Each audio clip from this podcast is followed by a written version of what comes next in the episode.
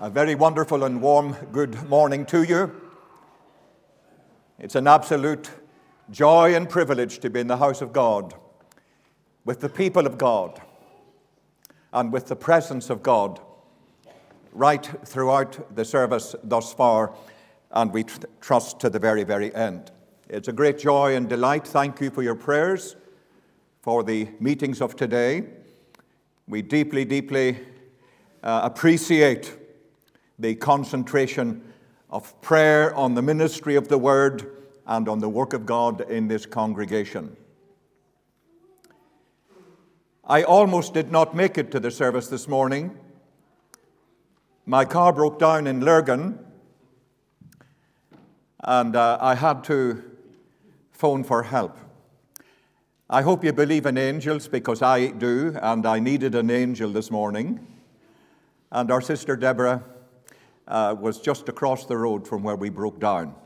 She was preparing to go to church, and she didn't realize she was going to church in uh, the Moy and in the lifeboat this morning. So she changed her plans and she collected the two waifs on the side of the road and she got us here in time.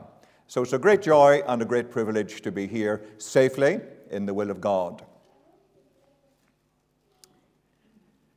This past week, my wife and I lost two of our long time and long term best friends that we've ever had. Margaret's very dear and special friend, with whom she went to Bible college in 1969 in Hollywood,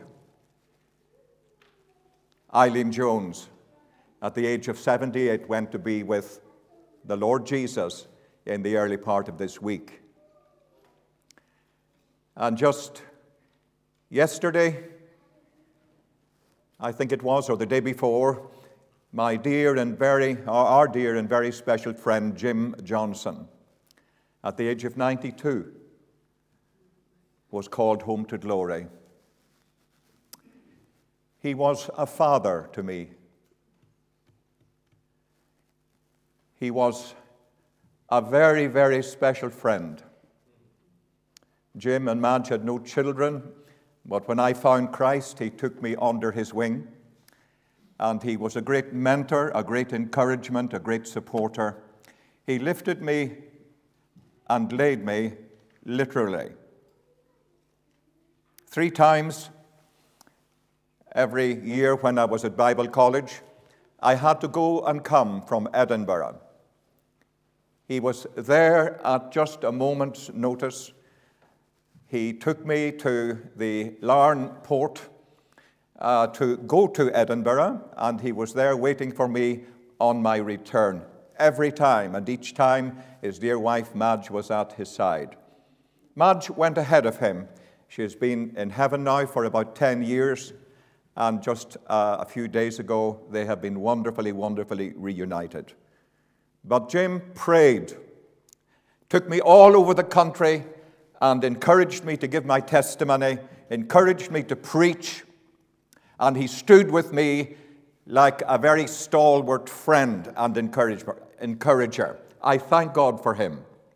I will never, never, never forget him. And at our 20th anniversary praise evening, I looked around and I was absolutely surprised and shocked because really he was in care. I turned around and he was sitting down there on the left hand side with a grand and wonderful big smile on for the occasion. So the funeral is tomorrow, and I ask you to pray for that event and pray that hearts will be spoken to and challenged through the Word of God. So we're delighted to be here and to be a part of your ministry in this amazing, unique, God honoring congregation. We appreciate your friendship and your fellowship. Just for your information, we return to Africa on the 27th of this month. We leave on the 27th and we arrive on the 28th. We'll be in Africa for two months. We have a very, very busy program uh, of ministry and travel. And uh, I'm happy to let you know that since last I was here, we have built a church, a worship center at the Garden of Hope. And it's probably one of the churches that was built in such a short space of time. It's a very excellent and a very beautiful building. It can accommodate 200 people. It will double as an assembly hall for the children at Garden of Hope. That is our school, for those of you who don't know. And um, they have not only uh, laid foundations two meters deep and laid very substantial uh, floors, built substantial walls, and a very substantial timber roof. They have done all of those things, I am saying, and they started to build one month, I mean, one week before Christmas. So, in approximately five to six weeks, it's a miracle, an absolute miracle. And the biggest miracle was we only had £3,000 in our pocket. And we needed tens of thousands of pounds to make this happen. And God provided. We had no idea where the money would come, but our wonderful Jehovah Jireh he is no man's debtor and he is the provider for his work and for the building of his kingdom, and indeed for the future and ongoing ministry of soul winning and building up and rescuing boys and girls and bringing them to Christ and establishing them, helping to establish them in their most holy faith. So that's a great joy and a great accomplishment. We're in the process of building also a dining hall to accommodate 200 children. And uh, the foundations have been laid two meters deep. Can you believe it? And uh, quite an extensive building. The walls are built. And we're waiting actually uh, to lay what we call a great concrete slab in order to build a second story, which will double as an accommodation block for the children. So God has been doing all of this. Nothing like this has happened before at the Garden of Hope. It's the Lord's doing, and it's marvelous in our eyes. God must have special purposes for the ministry there. Most all of the children at the Garden of Hope are born again. They've given their lives to Jesus. If you attended the prayer meeting there when the children are in it and you closed your eyes and you heard voices praying, you would be saying, There must be a couple of dozen elders or deacons here who have got the gift of intercession and got a great burden for prayer. But when you would open your eyes, you would see there were a bunch of children, some of whom are not even in their teens. And they would be saying, Amen. Answer that prayer, Lord. Bless your work. Save souls. You would have thought it would be a, a gathering of adults who were mature in their faith. So God is doing something, my dear brothers and sisters over there. We want you to pray. What else do we want you to do? We want you to pray. And is there anything else we'd like you to do? Yes, we want you to pray more. Please stand with us at the throne of grace and let us see together what God will do. He is planning something very exponential and wonderful. We praise His name for that. Now let's read the Word of God, please. We're turning to the book of Isaiah and to chapter number 6. This is an awesome chapter. This is an amazing record. I feel like taking off my shoes because we are on holy ground as we read this amazing portion of the Word of God. A short prayer. Gracious Father, Bless your word. Speak deeply into our hearts through your word. We pray that your word would take a hold of us. May it grip our minds and our hearts, shine light on the page. Lord, take us deeper. Take us further on our journey with you. We want to see you, Lord, and we want to be in the shoes of the prophet about whom we're going to read in a moment. We want to get what he got so long ago in that momentous, historic, glorious spiritual encounter in the temple, Lord, prepare us, prepare us now to get something from God today. May we feel a hand on our shoulder. May we feel the, the wind of another hemisphere, even heaven, blowing upon our faces and indeed stirring our hearts most deeply. Oh, blessed Jesus, stand amongst us in all your risen power. And Lord, make this hour of worship an hour of encounter, an hour of impacting meeting with God. We have come to your house today to see your face. We have come to hear your word. We've come to go home different. We want to meet with God. And Lord, we want to have the stamp of eternity put upon our lives and conscience, our hearts this day. Draw near, Lord. Lord, thou knowest how inadequate your servant feels this morning. Thou knowest, Lord, the great need in which I stand before this congregation. Without the unction of God, without the touch of the fire of God, I'm an empty vessel. I'm just a, a, a, a rattling cymbal. I have nothing to give to the people. But Lord, I pray that you would speak to me. Give me bread for the people. Give me a word for their hearts and for my own. Gracious Father, meet with us and do us good, I pray, in Jesus' name. Amen. What do I need to do here, Stephen? Is this on? Please just make sure. Yes, that's on. It's on. Okay. Thank you.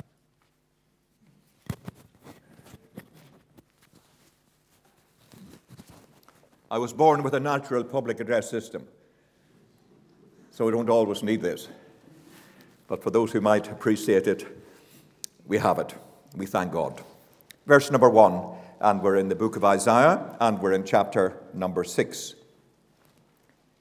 In the year that King Uzziah died, Isaiah said, I saw also the Lord. I saw the Lord sitting upon a throne, high and lifted up, and his train filled the temple. Above it stood the seraphims. Now, what is a seraphim?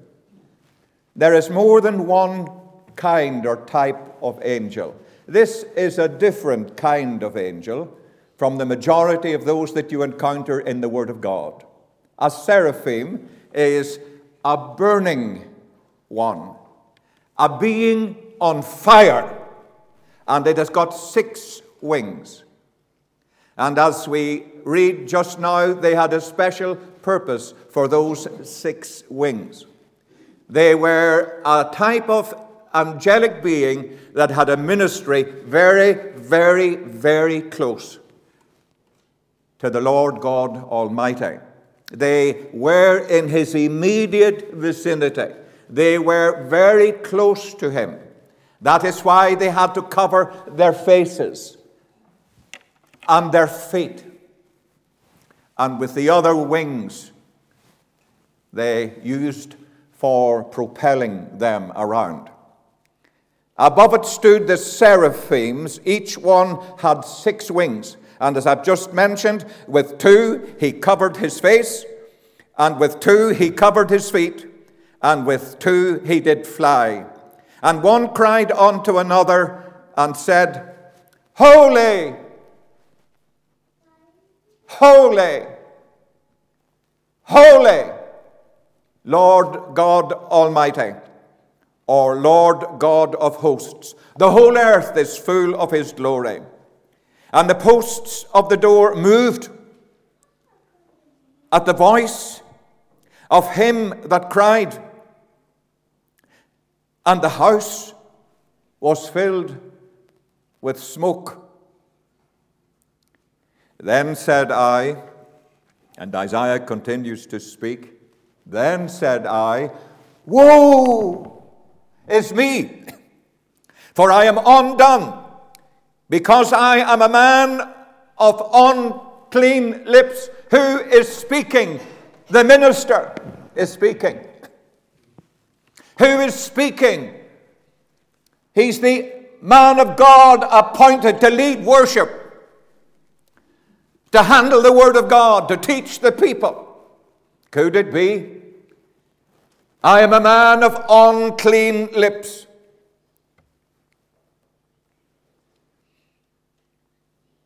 And I dwell in the midst of a people of unclean lips. For mine eyes have seen the King the Lord of hosts. Then flew one of the seraphims unto me, having a live coal in his hand, which he had taken with the tongs from off the altar. And he laid the live coal upon my mouth, Isaiah said. And he said, Lo, this hath touched thy lips, and thine iniquity is taken away.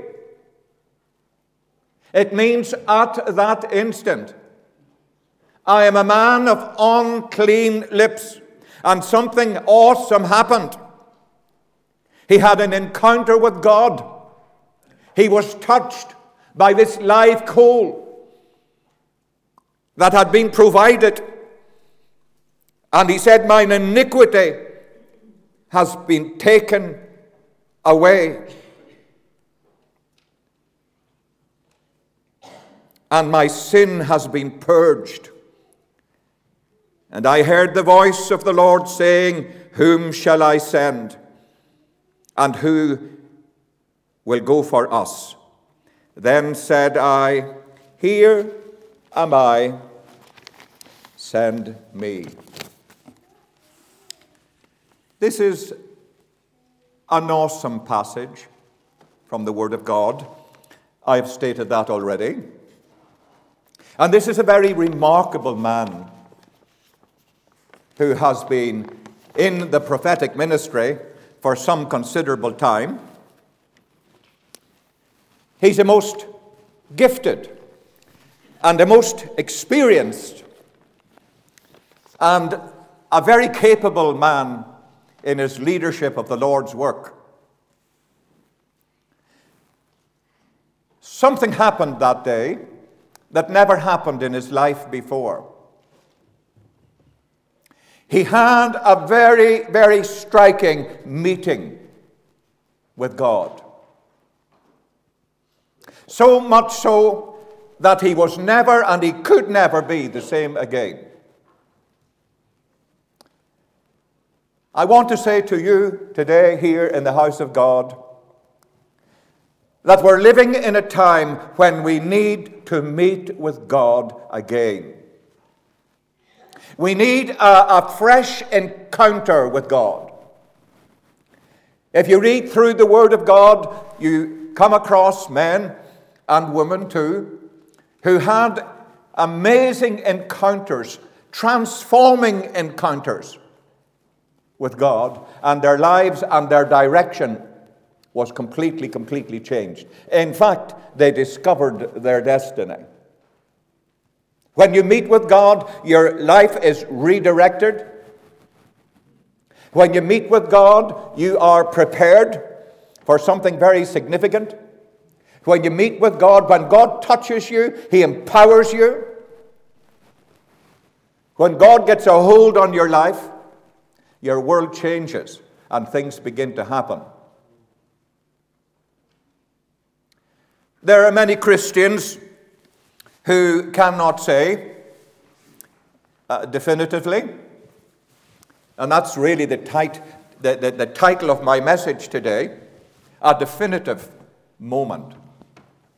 That was Isaiah's experience, a definitive moment. This moment defined this amazing, gifted man of God. I am saying there are some who have been on the journey with God for many, many years, and you've never had a personal encounter with God whereby you could say, I have seen God. I have felt the hand of God on my life. God has drawn very, very close to me. He has done something for me. He has lifted me to the next level. He has come upon me. He has entered into me. He has communicated something to me that I never had before. I have a new direction. I now know my destiny. Jacob could have said after he left Peniel, Amen to that. I met with God across the brook Jabbok. I was in close contact with God, so much so that I could feel Him. We wrestled. I was resisting for many hours until He touched the hollow of my thigh. He broke my resistance, He broke my strong willed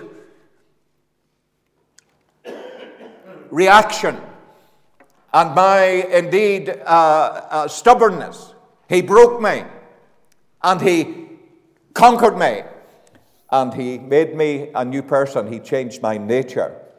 And that morning, as Jacob got up to go back to uh, his family and to his uh, helpers, he could say that um, the sun rose upon him. Not only physically, day was breaking, the sun rose on him spiritually.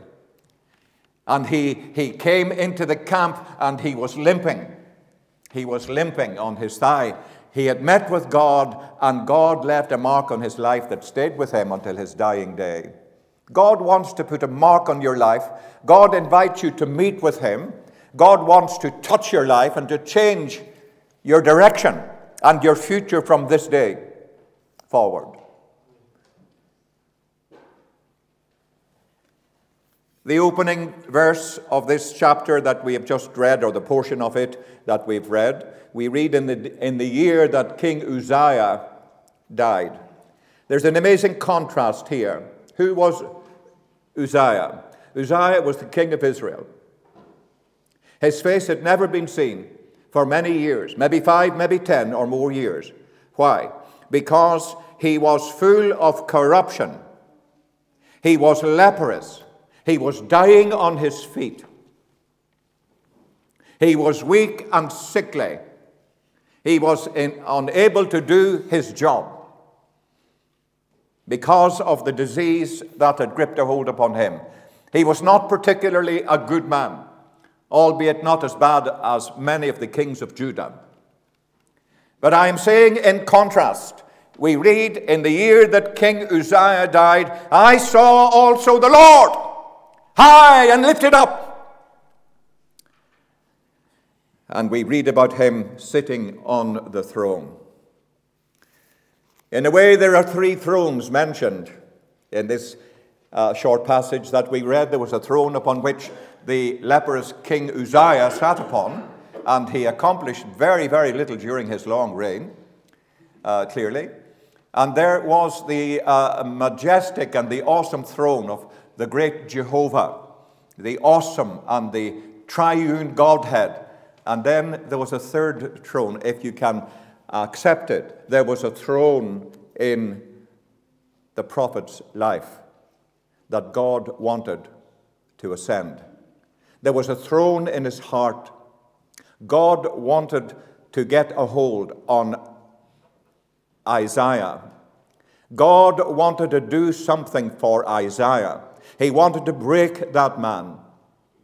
He wanted to cleanse the vessel. He wanted to empower the vessel and to use him in a grand and in a great way. And you know, there's a throne in every one of our lives. And for the most part, if we're honest, if we are honest with a judgment day like honesty, self is on the throne. We are stubborn, we are resisting, we are self centered, selfish, we are out for number one.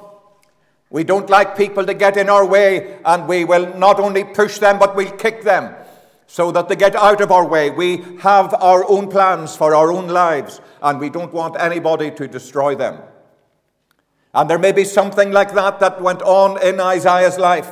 He had his own plans, albeit he was a prophet and a preacher, and a gifted and good one at that, but there were reservations. There was an emptiness, there was something missing, something very major and vital missing in his life. If we had um, some kind of an inventory in this meeting this morning and asked if you were willing to be very, very open and honest, and I were to challenge you, are you comfortable where, that, where you are with God this morning? What would your answer be? Are you in control of your life, or is the Lord Jesus is in control? Do you feel a want? Do you feel an emptiness, a vacuum in your life? Is there something that concerns you? Is there something that you've been praying about for months and maybe for years and you want God to deal with it, or perhaps you're trying to hide it or deny it?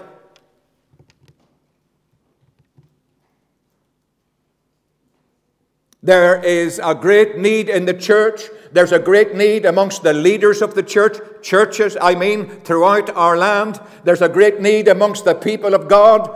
There is something holding back and holding up what God wants to do. And it's a costly and a painful thing to let God have his way. I want you to know that this experience that Isaiah had was devastating. It was the most devastating, the most frightening. It was the most radical experience he ever, ever had. He saw the Lord. He saw the Lord high and lifted up. He saw his train, that is his glory, his glory, his effulgent glory filling the temple swirling and swelling around and filling, filling every corner. So much so that Isaiah could not bear to look upon it. He was on his face, he was on the floor, flat on the floor, afraid to look on God after that first glimpse. I saw the Lord in his majesty I saw the Lord in his holiness. I saw the Lord in his almightiness, his greatness. I saw the Lord in his great, great love and his great concern for his people and for me in particular on that occasion. He could have said,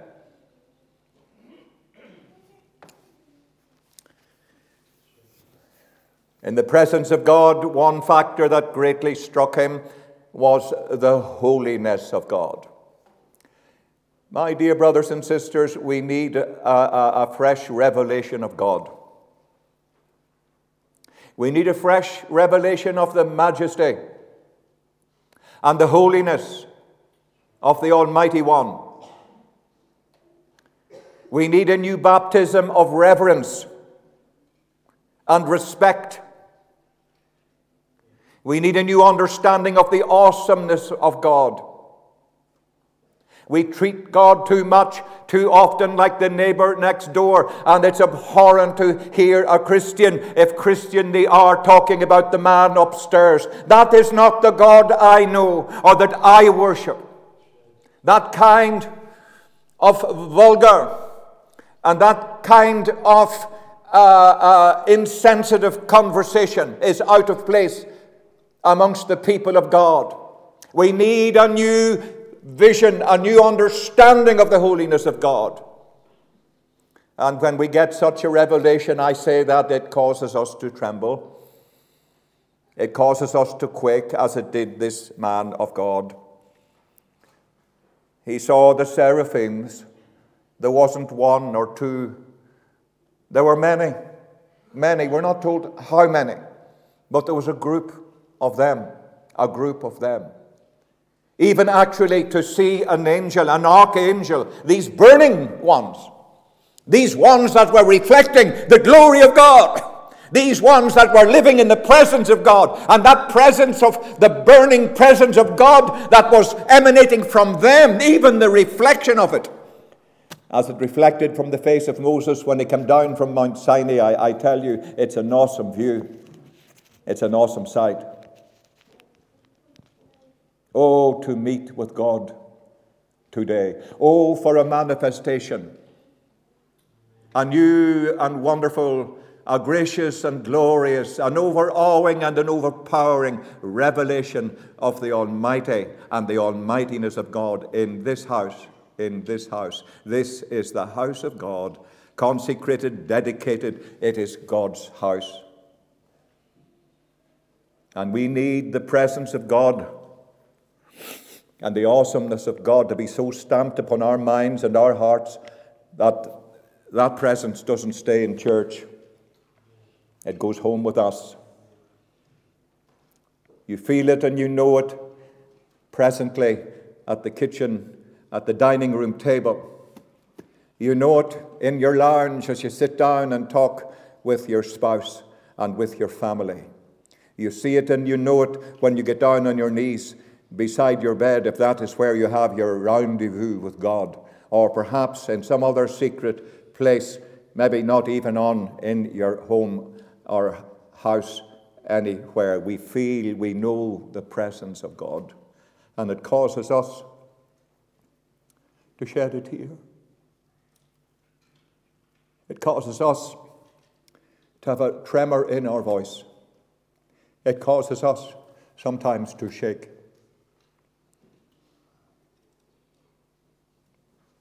When God comes, something happens.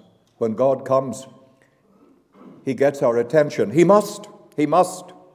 And this cry that went forth, and remember, it went forth from holy beings. They cried, Holy! Holy! Holy, Lord God of hosts, Lord God of heaven's armies. The whole earth, they said, the whole earth is full of His glory. God's glory is not confined to church. God's glory is not confined to heaven. God's glory fills the whole earth. It's only because we are insensitive. It's only because we do not know how to recognize God's glory, that we have not opened the windows of our soul, that we have not surrendered our soul and our whole being to God. It's for that reason we do not see, we do not feel those revelations of the glory of God that fill the whole earth. Isn't it wonderful? When revival comes, that's the season when the glory of God becomes manifest. That's the season when even the ungodly, even the publican and the drunkard, even, even the gambler and the blasphemer, they cease, they cease their swearing and their oath speaking. They, they, they, they sober up. Even they, even they are humbled and broken. And they feel uh, so shameful and sinful in the presence of God. Here are the holy ones declaring the holiness of God. Isn't it an awesome scene? These burning ones. Wouldn't it be wonderful to be on fire like these seraphims?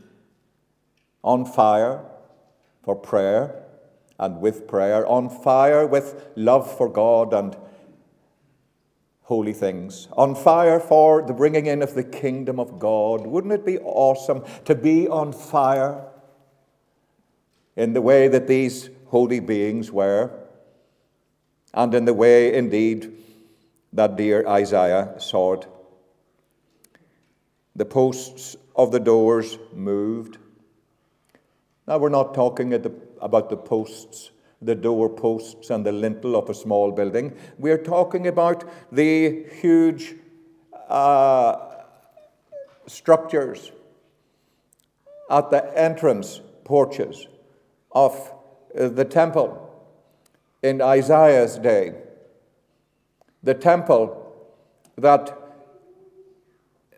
that Solomon built, I am assuming, I am assuming, this great structure, those those posts those great door posts were actually shaking, shaking. God was not destroying anything, but they moved, they moved, they moved mysteriously, mystically, they moved when the presence of God came into the place. Oh, that I had been there, and you also. The door, the posts of the door moved at the voice of him that cried, and the house was filled with smoke. Then said I, and this is the point that I want to dwell on now. Then said I, Woe is me! Woe is me! It's interesting to note in the previous chapter, if your Bible is open, in chapter number 5, verse number 8, we read, Woe unto them! In verse 11, Woe unto them! And in verse number 14, or verse number 18, Woe unto them! And verse number 20 and 21 and 22, Woe unto them!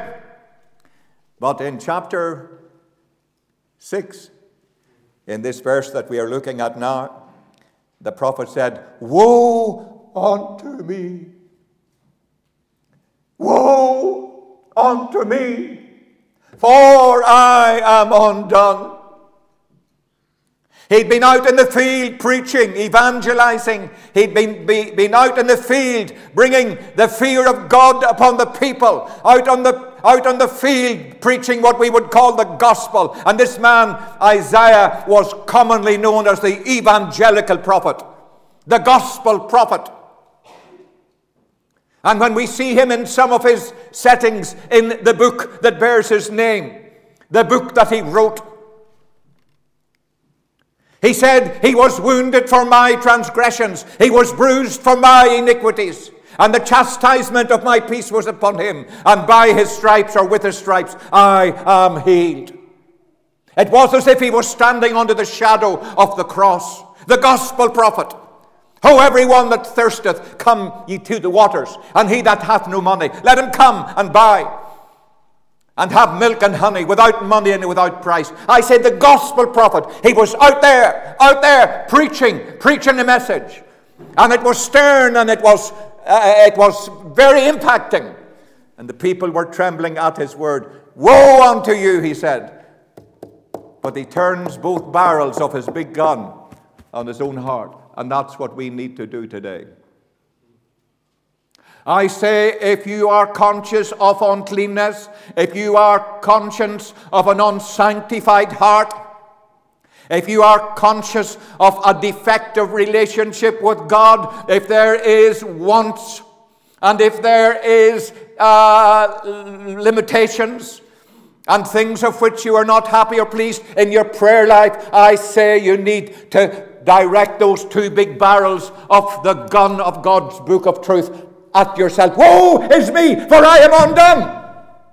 And I want to say to you if you are giving way to dishonesty, if you're giving way to sexual immorality, if you're giving way to telling lies, theft, dishonesty in a variety of ways, so many different ways, dishonesty and bad language, it's, it's appalling to hear actually on occasions Christians taking God's name in vain,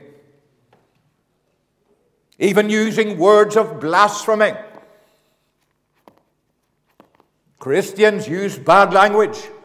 They claim to be Christians. Can you be a Christian and use bad language? Can you be a Christian and take the Lord's name in vain and not know it?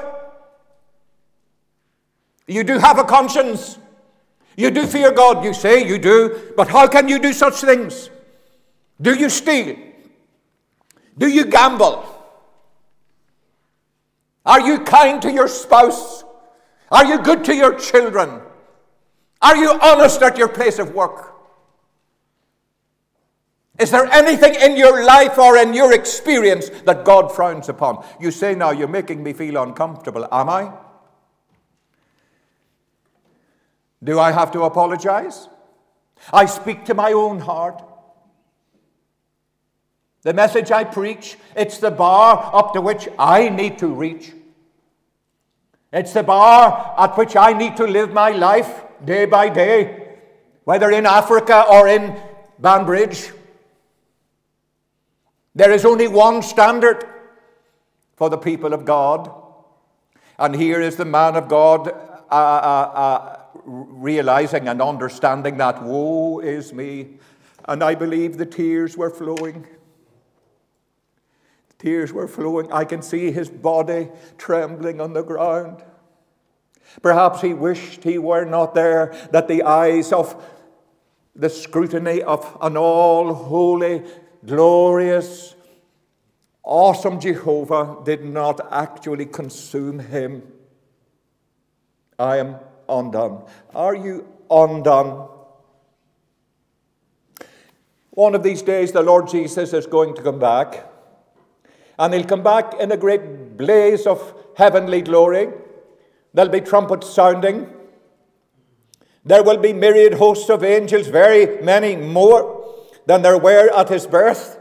There were but a choir or two in the vicinity of Bethlehem, but when he comes back again, there will be myriad, myriad hosts coming back at that great celebratory occasion to take his bride away, to take his bride away. I wonder, will there be a sense of undoneness in your life when that great occasion comes? Will you be ready?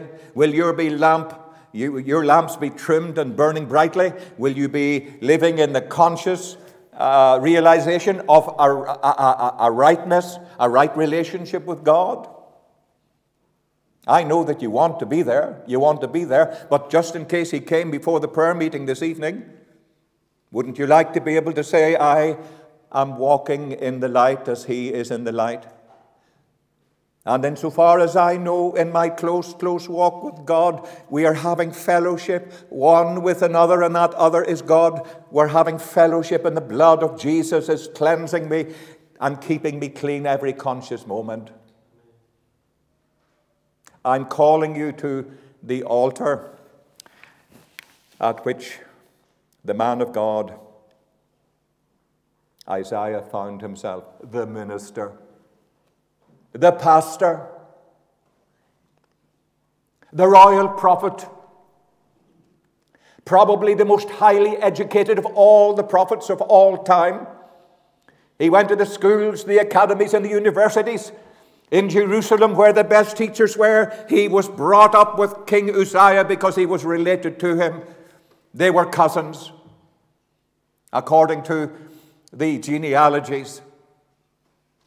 But I am saying he had no words uh, to express when it came to this point. I am undone. And if I could just for a moment take you to what I've called the altar of spiritual encounter, that is where Isaiah was on this occasion. He wasn't expecting it. Sometimes God meets with us when we don't expect it or when we don't expect Him. God wants to meet with you and you and you and you and you and me and you, Stephen, my brother. God wants to meet with all of us here today in His house. Do you relish that proposition. I want you to know if it happens, if you let it happen, if you invite it to happen, you will never be the same again. If God comes to you and God gives you a revelation of Himself, you will never want to lose that revelation. You will live in that consciousness of His dear and near presence for the rest of your life. Whether you live until this evening or whether you live for another 50 years and more. An altar of spiritual encounter. The church needs to get God back again inside. The church needs to get God back into the prayer meetings. Many churches don't have prayer meetings. Many churches really don't have time, enough, enough time. They've got a program and it's so tight, so tight. And it's so authentic, they say, our program is the best program in town or in the country. You must come to our church. You must not miss out on any part of it. How much of your program, how much of their program does the Lord take responsibility for? Is there room for God in the churches of Northern Ireland? Is God in the worship? Is God in the prayers and the praying? Is God in the fellowship and in the conversation? Is God in the pulpit? Is God behind putting a stamp upon the word that is being spoken?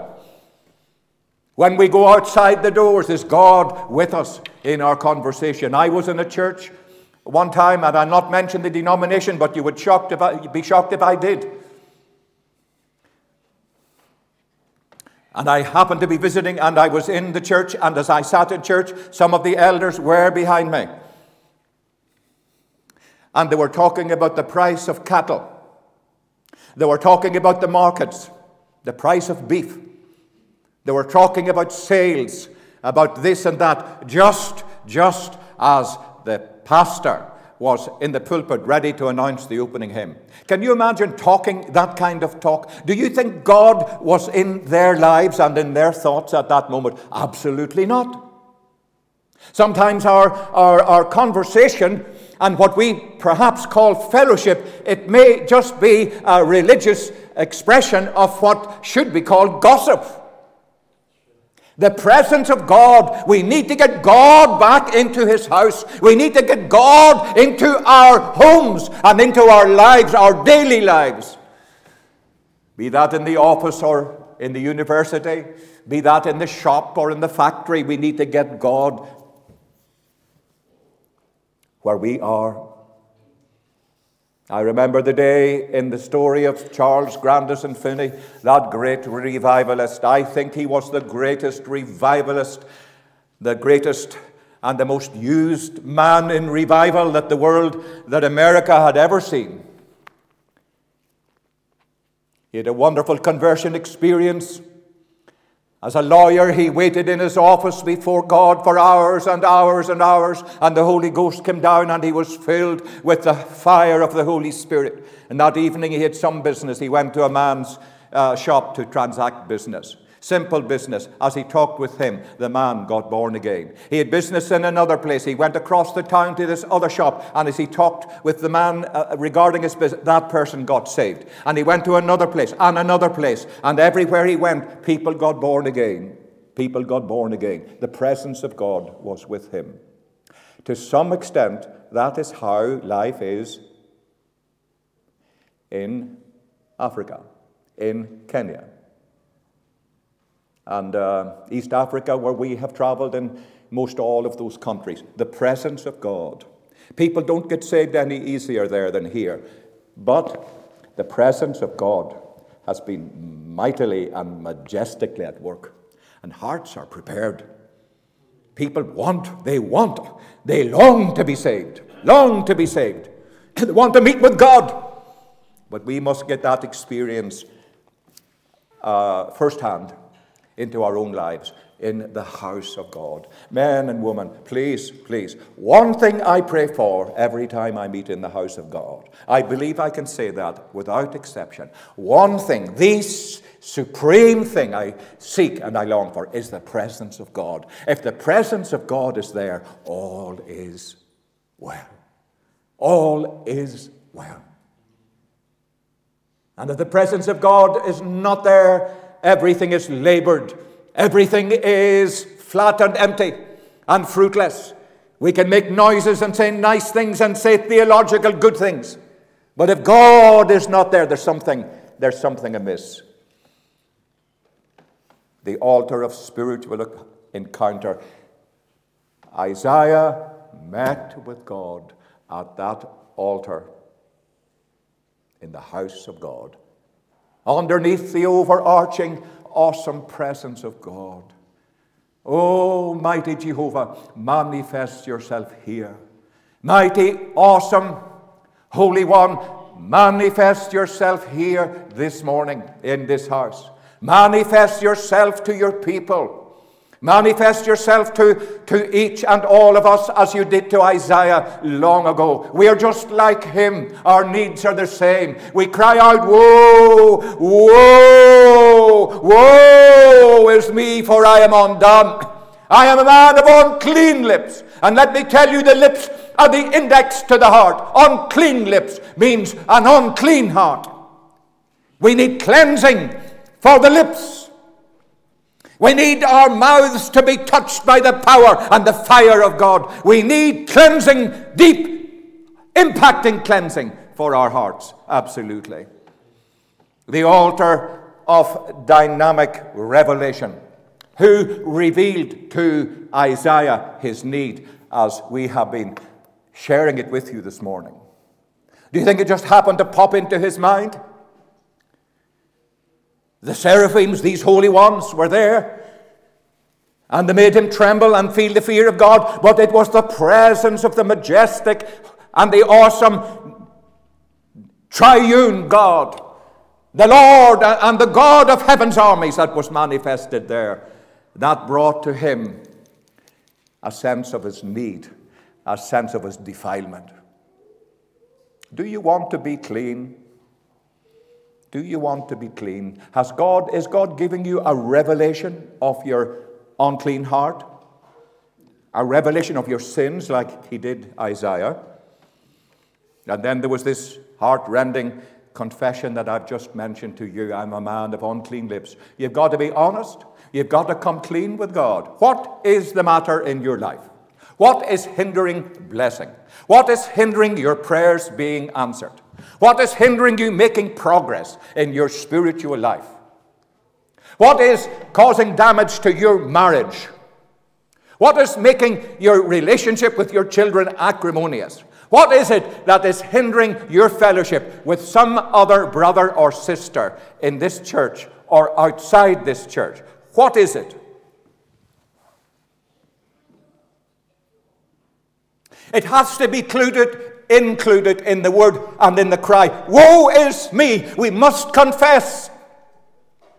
If Isaiah was unabashed, unashamed, to be honest with God, why can't we be? Why can't we be? Do you want to get to a new place with God? Be honest with your own heart and conscience. Be honest with God. If you have aught against any, confess it. Ask God for grace. Put it right. Put it right. If you have stolen but you have not made restitution, put it right. Put it right. You say it's a lot of money. I remember Willie Honeyman telling me a story, and he may have told some of you it as well. He had a mission near Cookstown, and he was preaching about restitution, and a man came forward and he said, I need to make restitution, and it all involves me, it requires me to sell a farm of land. I owe a man a hundred thousand pounds. He sold a farm of land to pay back a hundred thousand pounds that somehow or other he had dishonestly come into the ownership of. Whatever it costs, it will be cheap. Whatever it costs, it'll be worth it. It might be something very, very simple saying, picking up the phone and saying, This is so and so. I've wronged you. I want to apologize. It was my fault. I'm accepting responsibility. Forgive me. Forgive me. Please forgive me. And if you want to put it in writing, do it. And I say that the gain that will be yours, the blessing that will come down on you, will be exponential. It'll be way more than you can ever handle. You'll be saying, I'm so glad I went through with God. I say, the altar of heart rending confession. Woe is me, for I am undone. Oh, please don't let us ever dare to think that we'll meet God in a state like that. And then the altar of deep cleansing, and I hasten to a close. The burning seraphim, the angel that was on fire, he said, he went to the altar. Then flew one of the seraphims unto me, having a live coal in his hand. whether he was holding it in his bare hand. He could do that without being burned. But he had tongs. He had tongs. So that he could take the live coal from off the altar. And remember, the altar in the Bible, anywhere it occurs or wherever it occurs, it's always a picture of the cross. There is no cleansing apart from the cross. The cross, where Jesus died, the blood he shed, the blood of atonement, is the answer, the answer to our needs for, of cleansing. He took the live coal from off the altar with tongs and he came over to the prophet. I wonder, did he, did he have to tap him on the shoulder because he was afraid to look up? Tap him on the shoulder? And he looked up and he saw, he felt, he felt the heat from the live coal near his face because it was coming close to his face. What did he confess? He confessed an unclean, unclean lips. I speculated about that. Did he tell lies on occasion? Was he gossiping? Was he gossiping? If you tell lies, you need a live coal. You need the blood of Jesus to touch your lips. It mentions the mouth and the lips, both specifically in this verse. You need your mouth to be scrubbed clean by the blood of Jesus' cross. Yes, did he tell dirty jokes? It's surprising the number of Christians who try to fit in with the crowd that tell dirty stories, dirty jokes. They want people to laugh. Laugh at whom? Laugh at whom? I tell you, they're laughing at you, all right. If that is you, did, did, did this man, was he in some way exaggerating, exaggerating about his ministry or about his life and about uh, uh, how, how gifted and how, how invaluable he was? Was he boasting? He needed cleansing. And I say, where the sin is in your life, the angel of God, the angel of God wants uh, to do for you what he did for, indeed, Isaiah. He took the live coal and he pressed it against his lips. I like the little word that it, it, it is used here. He laid it he laid it, he didn't touch him only, it was a lingering touch. It was an in depth cleansing. You need an in depth cleansing, a cleansing that will reach from the mouth and the lips, and it will reach down, down, down, down, down, down, down, right down until it gets to your heart and to the very, very inner being of your spirit and soul. Oh, can you see where I'm coming from? Don't be confessing, trying to confess things that are not relevant. Don't be trying to brush the important things that God is talking to you about to the side. Bring it out. Bring it out, I say. Bring it out. Be honest with God. Because there's coming a day when at the judgment bar of Christ, and in the presence of this God of whom we've been reading, in his awesome holiness and righteousness, you will be forced to be. You will be forced to be, bring everything out into the open. And besides, it'll be written in a book anyway. So the angel said, Lo, this hath touched thy lips. Oh, for that touch today on some of them. Oh, for that touch. I pray for you, my dear brother. I pray for you, my young believer. I pray for you, dear man. Oh, I say you need that touch that cleansing, efficacious, powerful touch from heaven. And you'll be set on your way uh, rejoicing. Lo, this hath touched thy lips, and thine iniquity, thine iniquity, doesn't say iniquities, wrongdoings, iniquity is singular. The very source of the wrongdoing, the very source of sin, the wrong, the very heart and the very being of wrongdoing thine iniquity is taken away. The Word of God says that. I say that's deep cleansing, the altar of deep cleansing. The live coal, representing the Holy Ghost, was laid. It was a lingering touch. Oh, my dear friend, if you are having dealings with God today, don't be in a hurry. Let God's touch be lingering. Let him lay and apply the blood deeply, deeply, more deeply, Lord, more deeply, until I break through into a new relationship with yourself. And just winding up, there was the altar of impacting commission. Whom shall I send? Who will go for us? There's some of you here today, and God wants you in His service.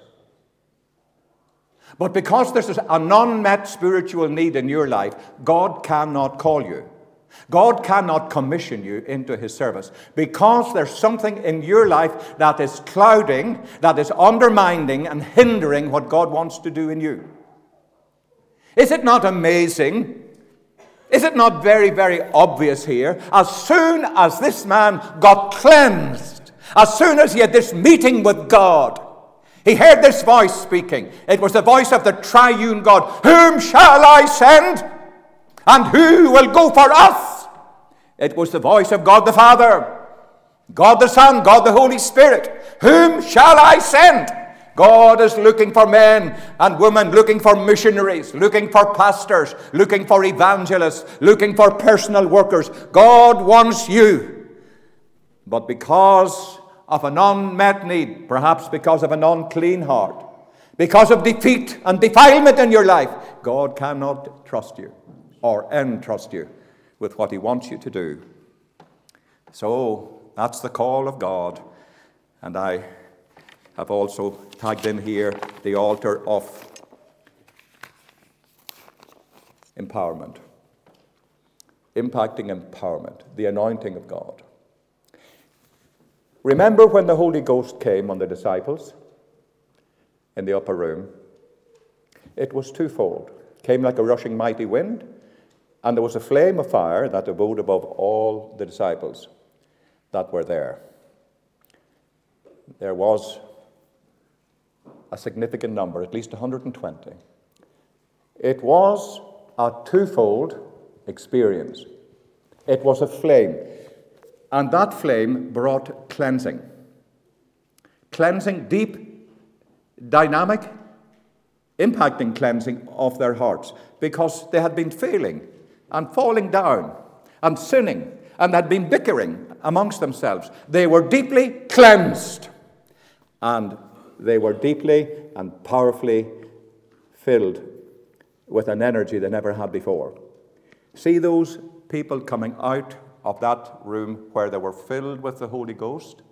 And see Peter, who had denied his Lord three times because a little lady accused him of being a Christian, and the little lady pushed the big man down that said, I'm ready to die, go to prison. I'll never offend you. All these others might, but I will not. Peter was there, and he stood on the footpath and he preached a powerful sermon. Where did that power come from? Where did that power come from? I say it came from the flame of fire that abode above their head. There was power in that flame that came in that coal from off the altar to Isaiah. God equips you, He doesn't send you out with a battery that has not been charged. He doesn't send you out in a car that has no petrol in the tank. Nowadays, as they say, no, no, uh, no power in the battery. God wants to empower you. The church needs to be filled again with the Holy Ghost and fire. The church needs to be revived and stirred. And we need to go out into the world and do God's business, build His kingdom. Seek ye first the kingdom of God and His holiness or righteousness, and everything else you'll need will be supplied. My dear brothers and sisters, you've been very patient. I say thank you. I've been preaching to my wife's husband as well as to this congregation. I want to ask you has God spoken to you today? Do you need to do business with God? Can you see yourself in Isaiah 6? Are you saying, by way of excusing yourself, that was for Isaiah, Isaiah in the Old Testament? That's not for the church today. How dare you? How dare you say such a thing? Is not this the Word of God? Is not this the Word of God? Have I not even mentioned many parallels in the New Testament? Has God spoken to you today? If God has spoken to you today and you're going to do business with God, I ask you to do this simple thing before I pray. Will you stand? Will you stand up in the meeting? You don't have to. We're in the presence of God. Thank you, my brother. Please stand. Thank you. Thank you. Thank you so much. Thank you. Please stand. You're being invited. The Holy Spirit, through His servant, is inviting you. God is calling you. Is not that a good thing? God has more for you. Just stand, please. Thank you. Anybody else? Gracious Father, put your signature, put your seal and your stamp on the Isaiah 6 chapter that we have brought to the people today. Please, Lord, put your seal and stamp. We say to you today, we want to be overcomers. We want to be in the fight and we want to be fit to engage. And Lord, we want you to use us without impedance or hindrance. Lord, we want, and I know that this church has prayed earnestly and ardently for revival. And they will continue to do so, and I believe it'll be one of the first churches that will receive that great visitation of God when it comes. I sincerely believe that. I've said it many times. Lord, I pray, do whatever is necessary in our lives to make the onset, the oncoming of the Holy Ghost in revival, to make it easier. Remove every hindrance, our spirits set free, cleansed by the blood of Jesus our lives abandoned to God and the will of God. Should you call us Lord? There are some here today, you want them. You don't want them to be successful businessmen or businesswomen. You don't want them to be living in luxurious houses. You want them to be on the front line of the spiritual Ukraine or the spiritual Israeli warfare. Oh God, in Jesus' name, may we make ourselves available and go where you send and may there be nothing to keep us back. Now I pray for your servants, Pastor Bertie. Lord, in Jesus' name, O oh God, I pray for the anointing of God to be upon the lives of your servants, Lord. In the name of the Lord Jesus Christ, I pray for my dear brother, Pastor Stephen. May he know the unction and the mighty power of God resting visibly upon his life. I pray for my brother in his ministry of evangelism. Lord, my brother Little, Lord, I pray that you would fill him with the Holy Ghost and fire and give him many souls for his hire. Now bless those who have stood, Lord. May them meet with God. May them meet with God today, either in this house or in the confines of, and privacy of their own home. I pray for your blessing and your graciousness to continue amongst us. In Jesus' name, amen. Please be seated and thank you for standing. If you want to speak to me personally or to Pastor Bertie, Pastor Stephen, please don't go away. We are here to assist you. The service will proceed now with the breaking of bread. Thank you.